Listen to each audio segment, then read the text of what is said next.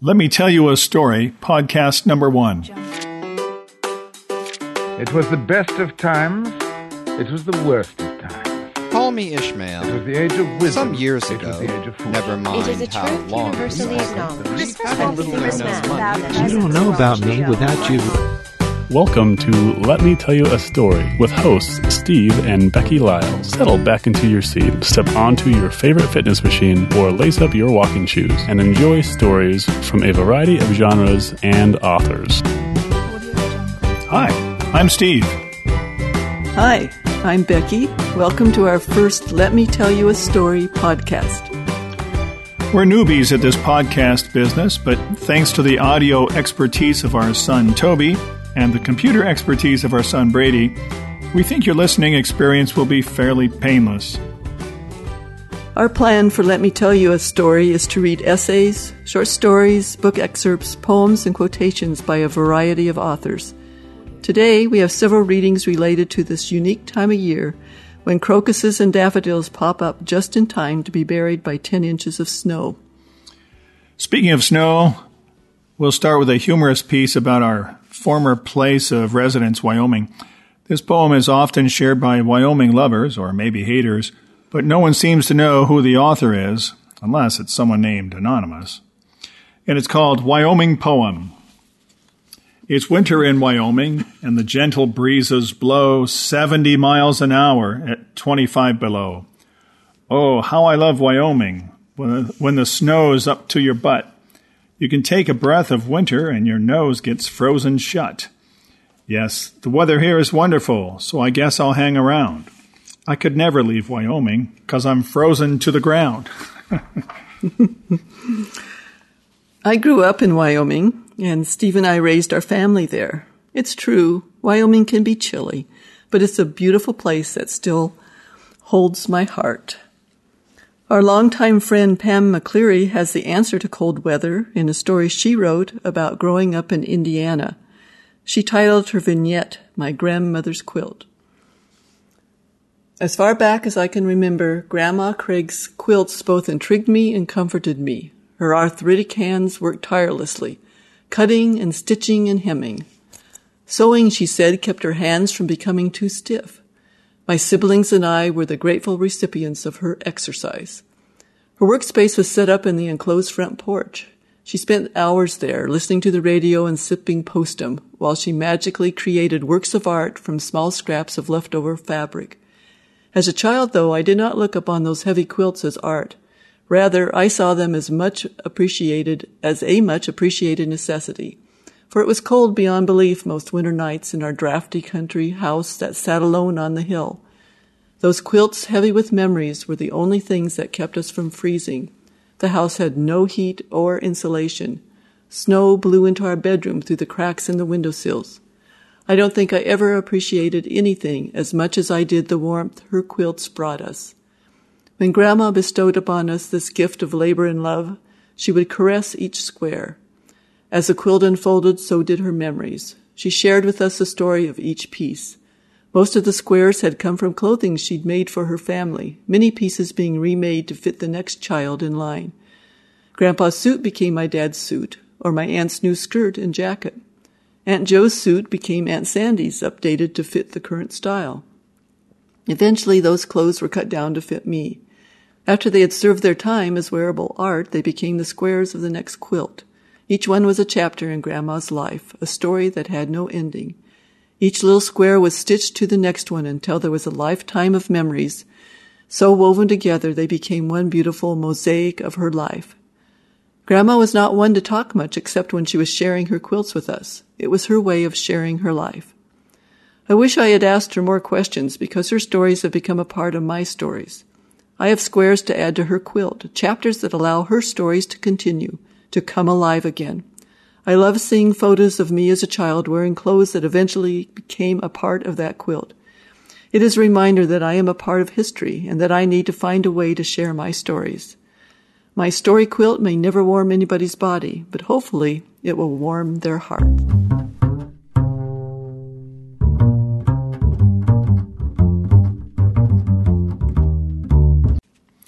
Keep that quilt wrapped around you.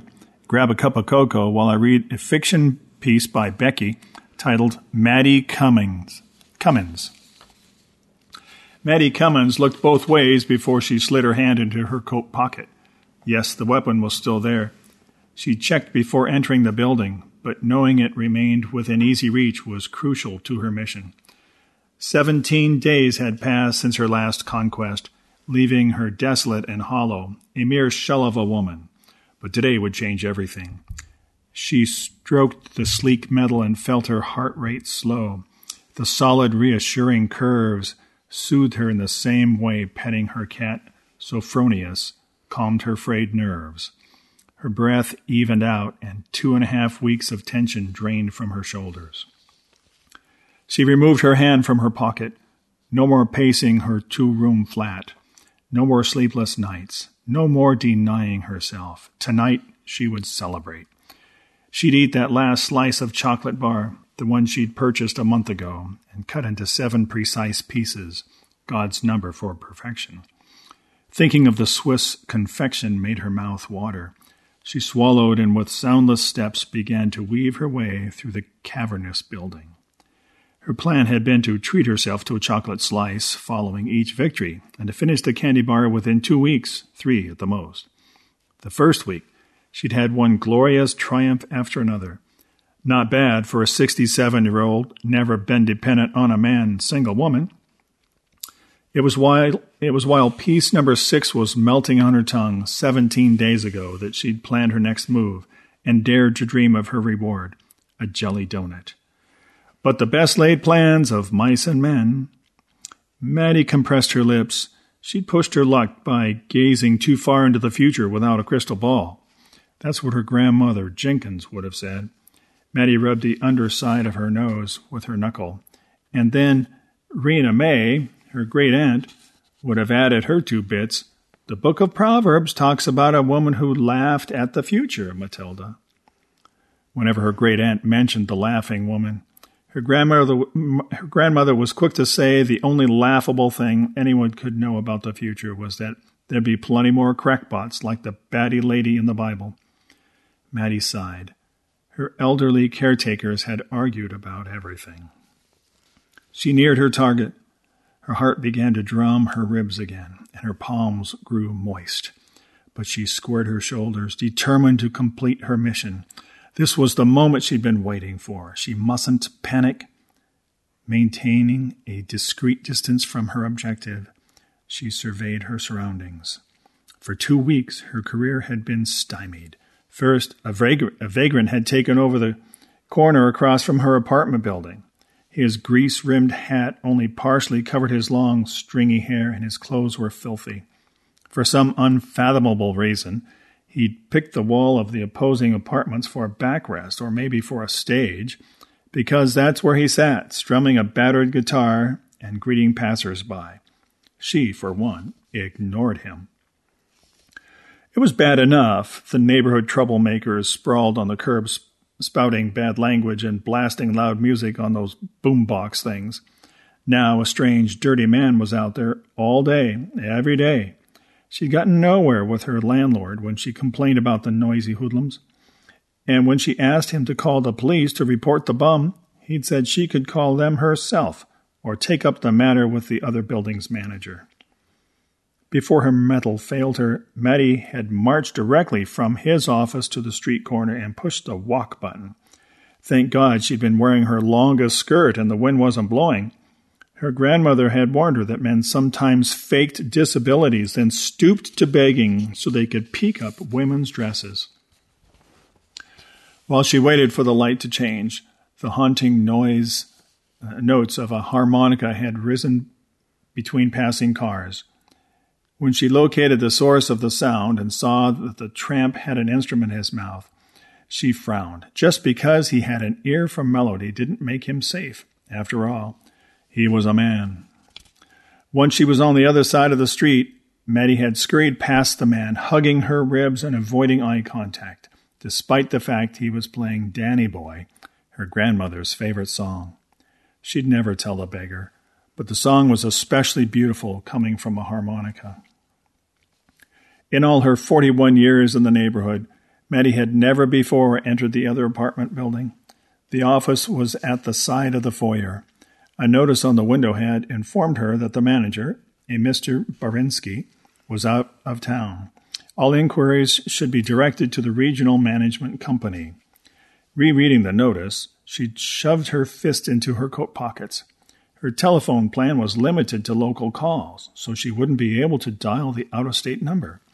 Even if, even if she'd had friends and relatives in another town, her pension didn't allow for extravagances like long distance service.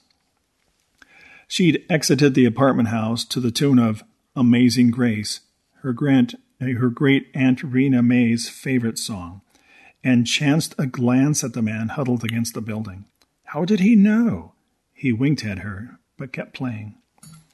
Maddie rubbed her cheeks which were now hot with the memory of that humiliating moment. She shuddered. Such impudence. Her grandmother was right. But he wasn't her only impediment. Her second roadblock had come in the form of the snoops with the furrowed foreheads and prying eyeballs, who'd spied on her every move, ogling her like she was a common criminal, which of course she wasn't. She was a female William Wallace. Maddie closed her eyes and pictured her handsome hero. Oh, how she loved that Braveheart movie. Like the Scots, her townspeople needed her. Ma'am, are you okay? A young, mom- a young woman was standing between the cash register and the dressing room, her head tilted to the side and her thick eyebrows clumped like dueling hedges. Maddie gave her a sideways glance. The salesgirl stepped closer. What was this? Another barrier? Maddie straightened. She waited too long to be thwarted again. I'm. she cleared her throat. I'm fine. A little dizzy spell, that's all. She touched her temple for effect. Even if she wasn't actually nauseated, the girl's perfume was potent enough to make an elephant woozy. Oh dear, the young woman petted Maddie's arms. You should sit down. We have a chair right over there. I don't think. The girl pulled her toward the chair. But after depositing Maddie on the padded seat, she said, I'll get you some water and be right back. If you feel like you're going to pass out, put your head between your knees. The moment the pushy do gooder rounded a corner, Maddie jumped to her feet. She had to act, and act now. No perky size two with wayward eyebrows and cheap cologne was going to ruin her day. She wouldn't dream of sitting in the middle of a department store with her head hanging between her legs. What an asinine suggestion. The sudden movement made Maddie feel lightheaded, which was a bit of a relief. Her little white lie wasn't a lie after all. She hoped her great aunt, who hated fibs and whose spirit surely inhabited her favorite store, understood what had just happened.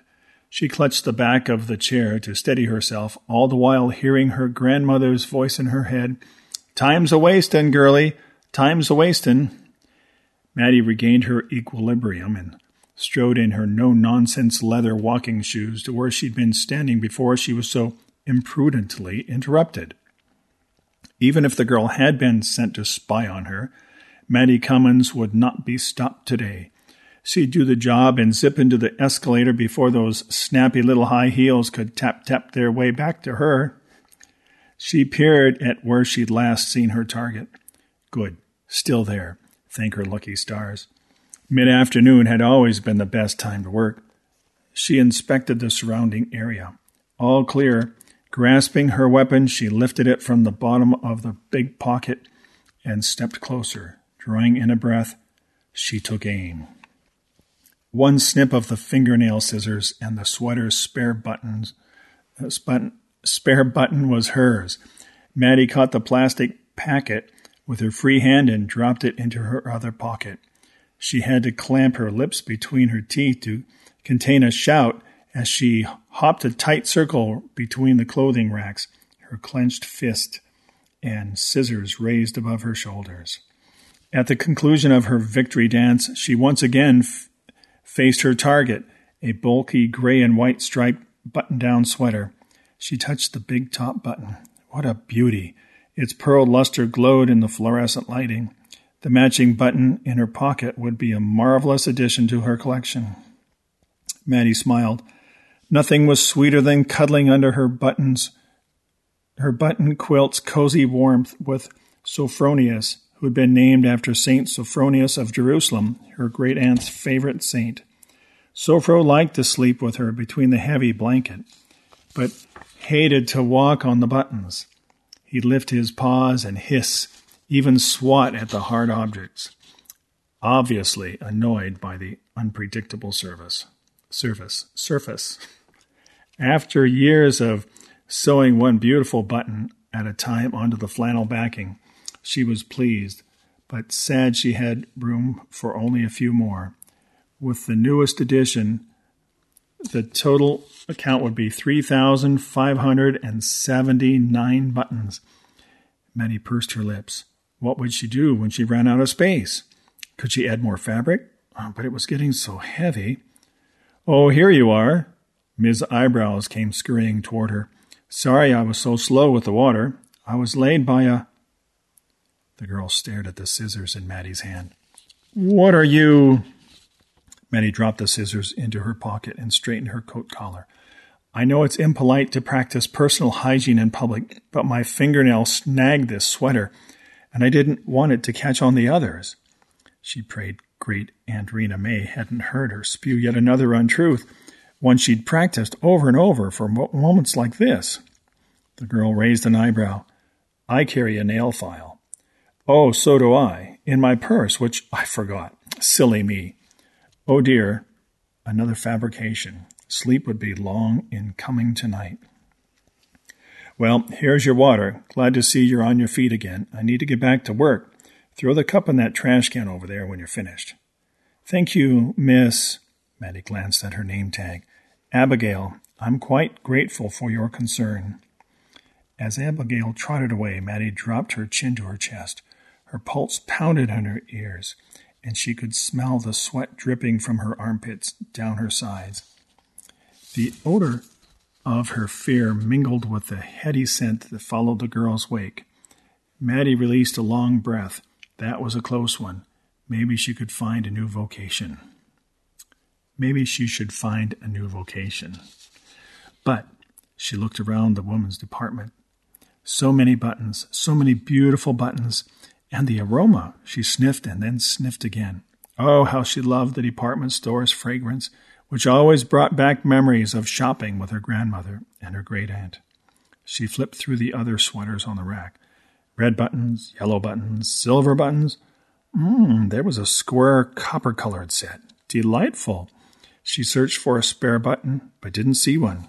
Oh well, there'd be others. Something crunched beneath her foot. Mattie bent down and found a packet filled with buttons, at least five of them. Her knees popped when she stood, but she didn't mind. The buttons reflected a dazzling rainbow of colors, but one was broken. Not good.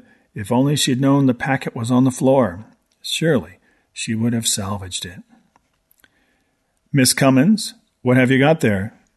Mattie whipped around. A big, bald man in a black uniform was staring at her his beefy hands on his wide leather belt.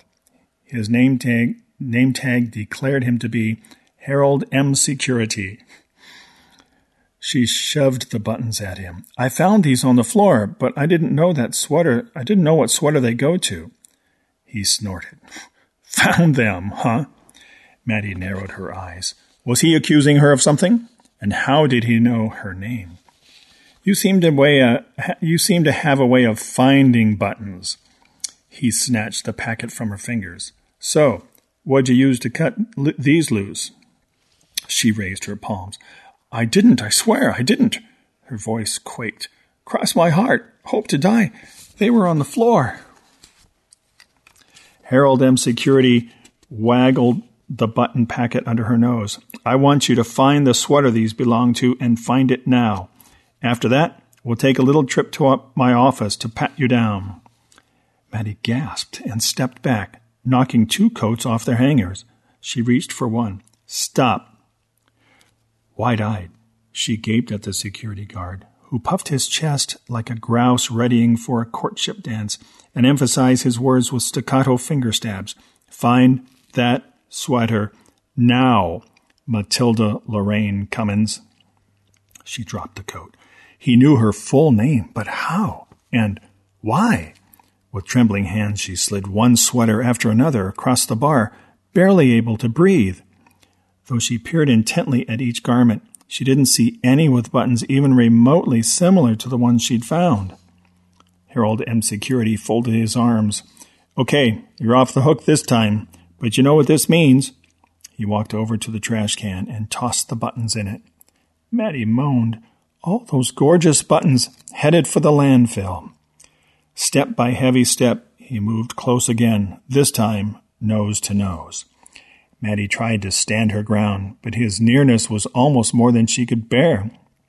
Not only was his breath worse than her cat's, she'd never let a man get so close before. This means the person who bought that sweater will one day lose a button, maybe two. Those overseas workers don't waste much thread these days. But will our customer be able to replace a missing button? No. Why? Because they didn't get any spare buttons worth of purchase. He pointed to the garbage can. Each garment in this store, Miss Cummins, has specially designed buttons unique to that article of clothing. Sure, the person who bought that sweater could sew on any old button, but that's not the point. Our customers buy designer garments with designer buttons. The cost includes the matching replacement buttons. They ought to be able to take those buttons home with them. He squinted at her. Don't you agree? Mattie managed a small nod. She hadn't thought of it that way before. And wouldn't you agree that if I had deposited those buttons in my pocket rather than throwing them in the trash, I would be stealing them? But her lips trembled. Throwing away perfectly good buttons? Well, except for the broken one, was a terrible waste. He tapped her collarbone. Mattie retreated into the coat rack again. Do you agree that taking buttons is thievery? She lowered her gaze. She'd always thought of extra buttons as just that extras. Every time she'd visited the store with her guardians, Grandmother Jenkins had gone on and on about what a waste spare buttons were. They'd be thrown away when a buyer took the skirt or blouse or dress home, filling garbage cans across the city and ultimately overflowing the landfill with plastic that would not, could not decompose for thousands, maybe millions of years. Great Aunt Rena May would pat her agitated sister's arm. Now, Matilda, you know God is going to destroy this old earth and create a new one some day soon. Don't let something as trivial as buttons raise your blood pressure. Despite her aunt's words, Mattie had taken up the cause. She considered herself a heroine, one who was going, uh, one who was doing a noble deed by using the buttons for a good cause, rather than leaving them for others to discard and banish to the city dump. The officer's finger was now aimed at her nose. Mattie watched it jab with each word. Miss Cummins, answer my question. She uncrossed her eyes. Yes, sir, officer, sir. She would agree to anything he said, so he wouldn't take her to his office. God only knew where all that padding would lead. Mattie scurried past the vagrant who was playing his guitar and singing a vaguely familiar song. As always, she walked on the far edge of the sidewalk. He called, Have a good evening, but she didn't give him the satisfaction of a response.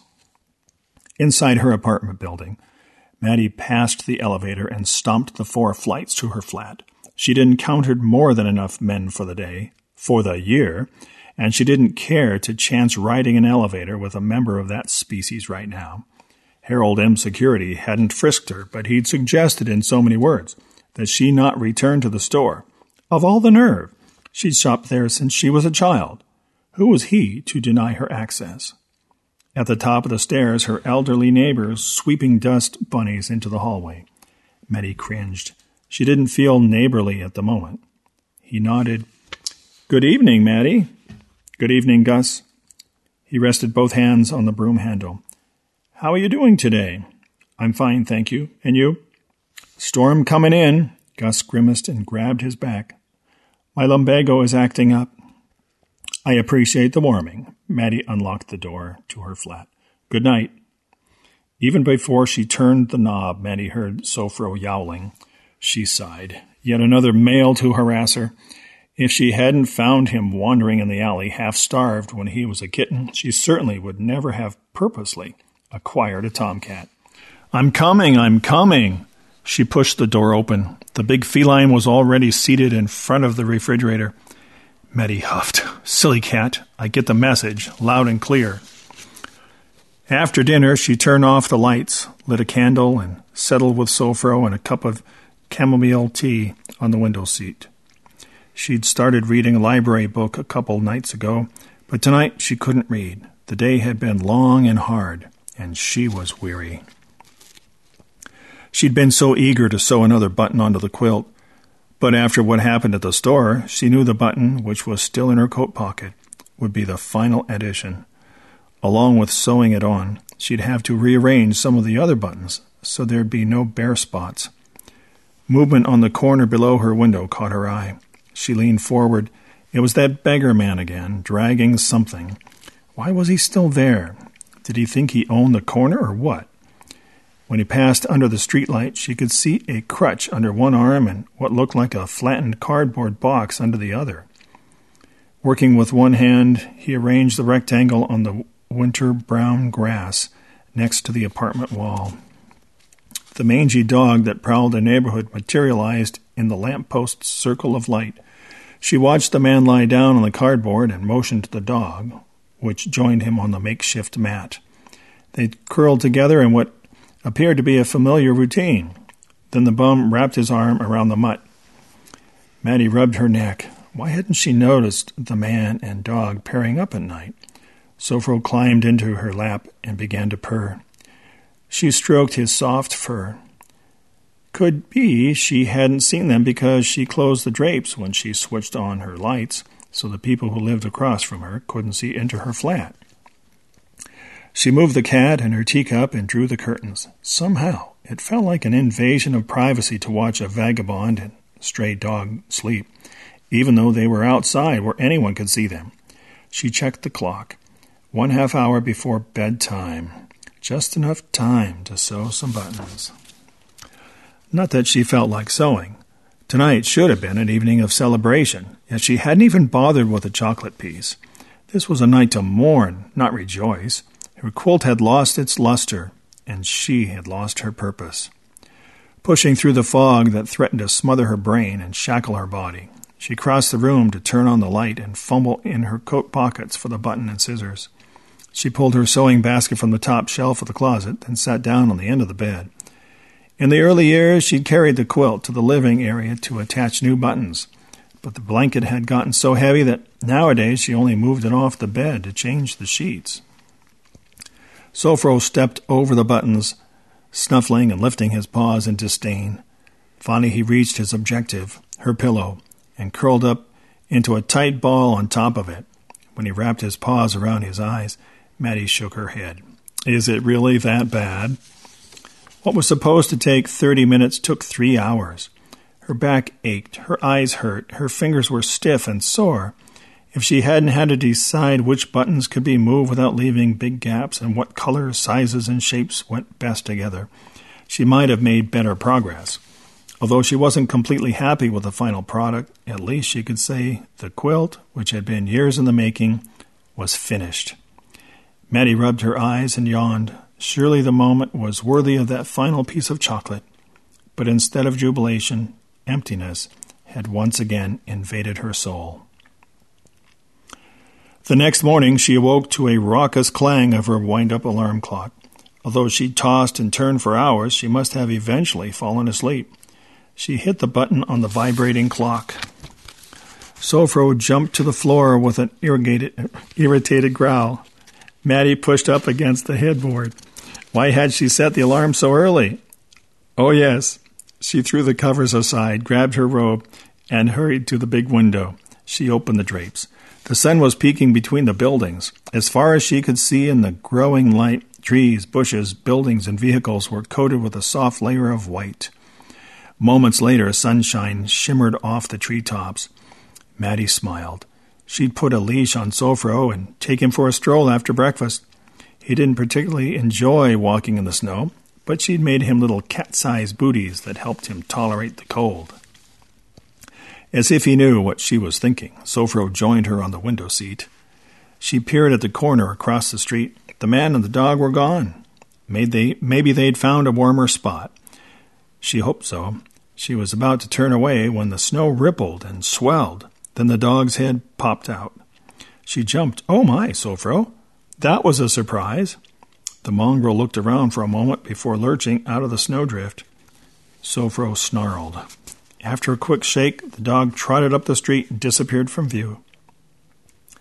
She saw the man slowly emerge and sit with his back against the wall. He blinked at the brilliant shaft of sunlight that illuminated him.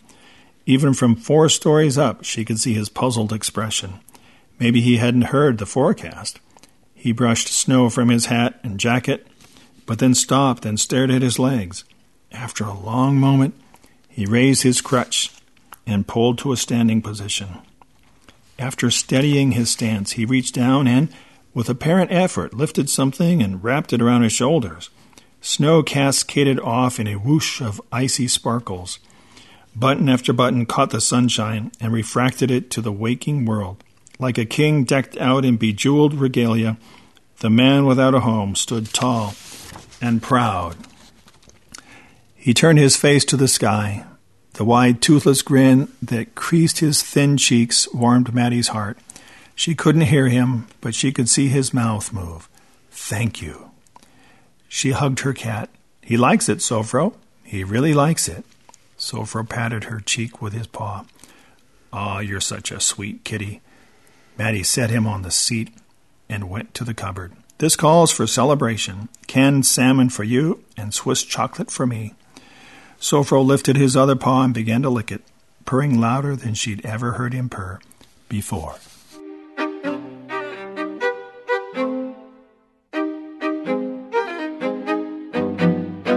Thank you, Steve. Here's another cool season story titled Smile. Jesus Loves You. And this begins in uh, California and moves to Colorado. You can find this true ex inmate story along with several others in my book titled On a Wing and a Prayer Stories from Freedom Fellowship, a Prison Ministry. And this uh, ex inmate's name is Shanna. I was raised in an abusive household where my parents did bad, bad things to me and my siblings. I have a scar on my chin from the unopened pop can my mom threw at me when I was 15. I remember her chasing us with butcher knives, and I can still hear her screaming, Quit complaining and eat your breakfast, as I watch roaches fall out of the cereal box and into my bowl along with the cereal. Ours is a pagan home. God and Jesus were just swear words. My parents worshipped Mother Earth. They took me and my siblings to Renaissance fairs. Not that the fairs are necessarily bad, but mystics go to them and practice cultic activities there. I was eight years old the first time I smoked pot. At around 12 years of age, I started using LSD and other hallucinogens. By the time I was a, teenager, I was addicted to methamphetamines, or speed in street language. I used speed just about any way you can think of it, except for slamming it. I smoked it, ate it, and snorted it. Because I didn't shoot it, I was convinced I wasn't a junkie. But that's what I was. The first time I ran away, I was 14 years old. The authorities found me and took me home. Every time I ran away and was caught, the cops took me back. They didn't know any better. They didn't know about our home life. Finally, I got old enough and far enough away from home they didn't bother me any more. I roamed the country following the Grateful Dead and going to rainbow gatherings with a guy named Shannon. We traveled together for seven years. One dark, cold night when I was 19, we were wandering around San Francisco's Golden Gate Park looking for the bedrolls and backpacks we'd stashed behind a bush.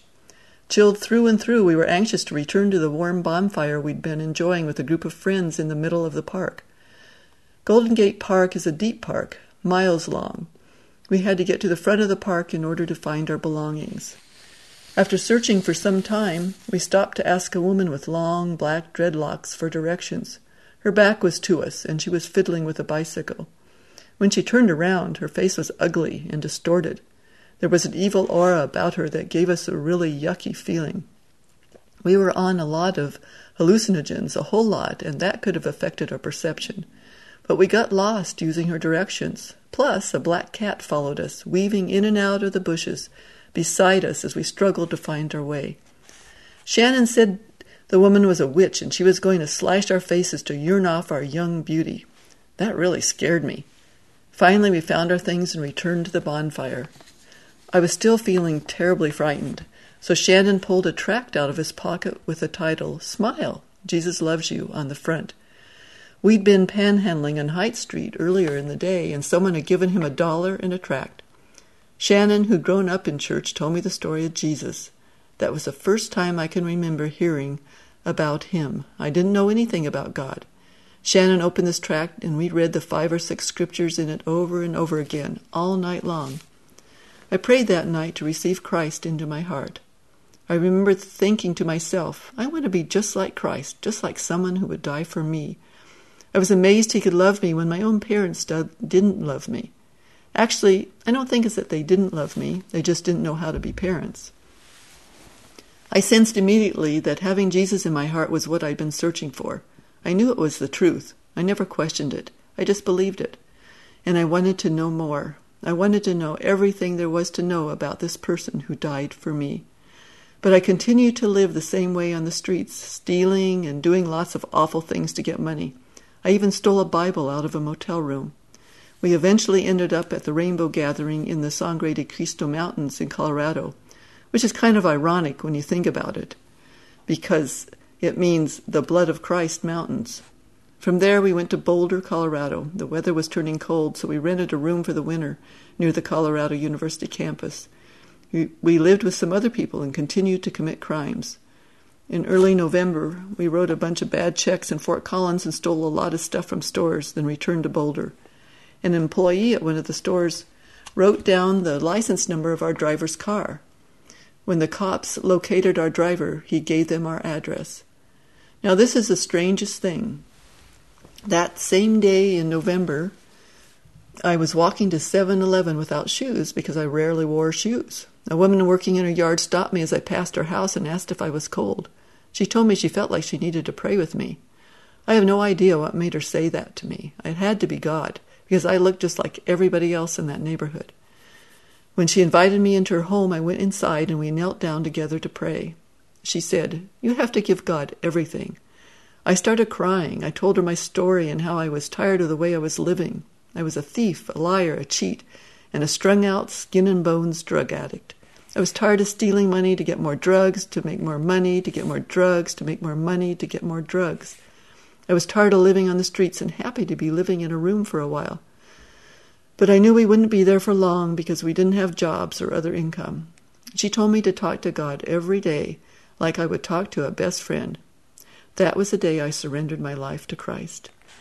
Later on, that day, the cops came to our door. They, sur- they searched our place and found all kinds of stolen stuff, but they didn't have a warrant to arrest us.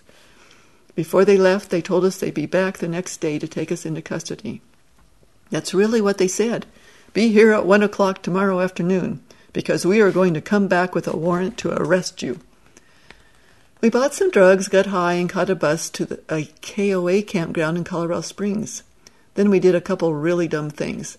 We lit some firecrackers, which caught the attention of the KOA manager, and we ordered a pizza with a suspicious check, which caught the attention of the restaurant manager, who called the police. We were arrested that night. And put in jail, and I never used drugs again. I spent three months in the El Paso County Jail in Colorado Springs and six months in the Larimer County Detention Center in Fort Collins, where I continued to surrender my life to God. I also began to saturate my brain with His Word. That's where I met a volunteer named Shirley. She visited the jail twice a week to talk with me one on one. I didn't know anyone else in Fort Collins except for my co defendant, Shannon, with whom I was not allowed to associate. Shirley made me a part of her family. She's in her 70s now and still one of my very closest friends. I was expected to go to prison for 25 to 32 years because I was charged with 24 felonies and the habitual three strikes you're out. My pre sentencing investigation report said I was too far gone for intensive supervised probation, but an ISP officer decided to take me on her caseload anyway, despite that report. I couldn't go to the halfway house because Shannon was already there, so they gave me an ankle monitor. Before going back into, into the community, I was sent to a rehabilitation program. Even though I knew God had delivered me from drugs, I no longer had a desire to use them.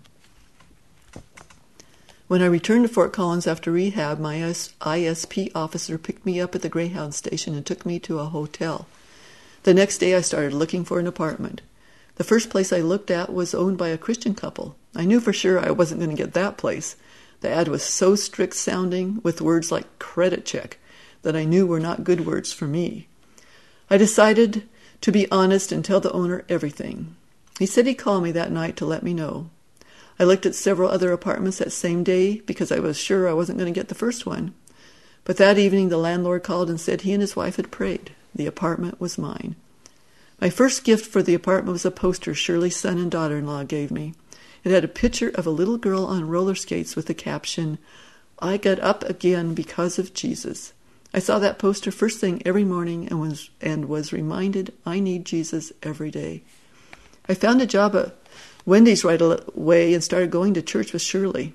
Then I met Scott, who'd rented the apartment next to mine a month before I moved in. He was a field study biologist and gone a lot, which was probably good because it kept our friendship from moving too fast. He started going to church with me and soon developed a personal relationship with Christ. Shirley mentored me until I got married, spending five to seven nights a week with me for the first few years. She believed I was going to make it and she believed God wanted her to support me every way she could. Amazing. We still call each other and get together whenever we can. After working at Wendy's for a year and a half, God blessed me with a job selling software. It was a much better job. Paid quite a bit more, and I found there was something I could do in life besides serve hamburgers. God gave me my worth through that experience, showed me I can do anything through Him. I had to dress nice, talk with people, and go to trade shows. Suddenly, I had a career and I was doing things I'd never imagined myself doing. It was a great experience. When we found out I was pregnant with Abigail, however, there was no doubt in our minds that God wanted me to stay home with our baby. I'm off paper now, no longer on probation or ISP. I have a record, but if God wants to take care of that, He can. I've never felt like it kept me from getting a job or stopped people from talking to me. I've never felt judged by others because of it. Although I'm not proud of my record, I'm not ashamed of where I've been because where I've been is why I'm where I'm at. I gave God every reason to give up on me, yet He still called my name. When it comes down to what it comes down to for me is that I know without a doubt Jesus loves me. I'm reminded of that fact every morning when I wake up in a warm house with my wonderful husband and our, and our sweet little baby nearby. I mentor two girls at Turning Point, a girls' residential home in Fort Collins. We attend 12 step meetings together, and I do a one on one with each of them every week. Plus, we go out for coffee or soft drinks once a week. They also go to church with us. We spend a lot of time together. I imagine I'll be working with Turning Point for a long time because I feel that's what God wants me to do. It's one way I can share the wonderful message of that simple little tract Smile, Jesus loves you.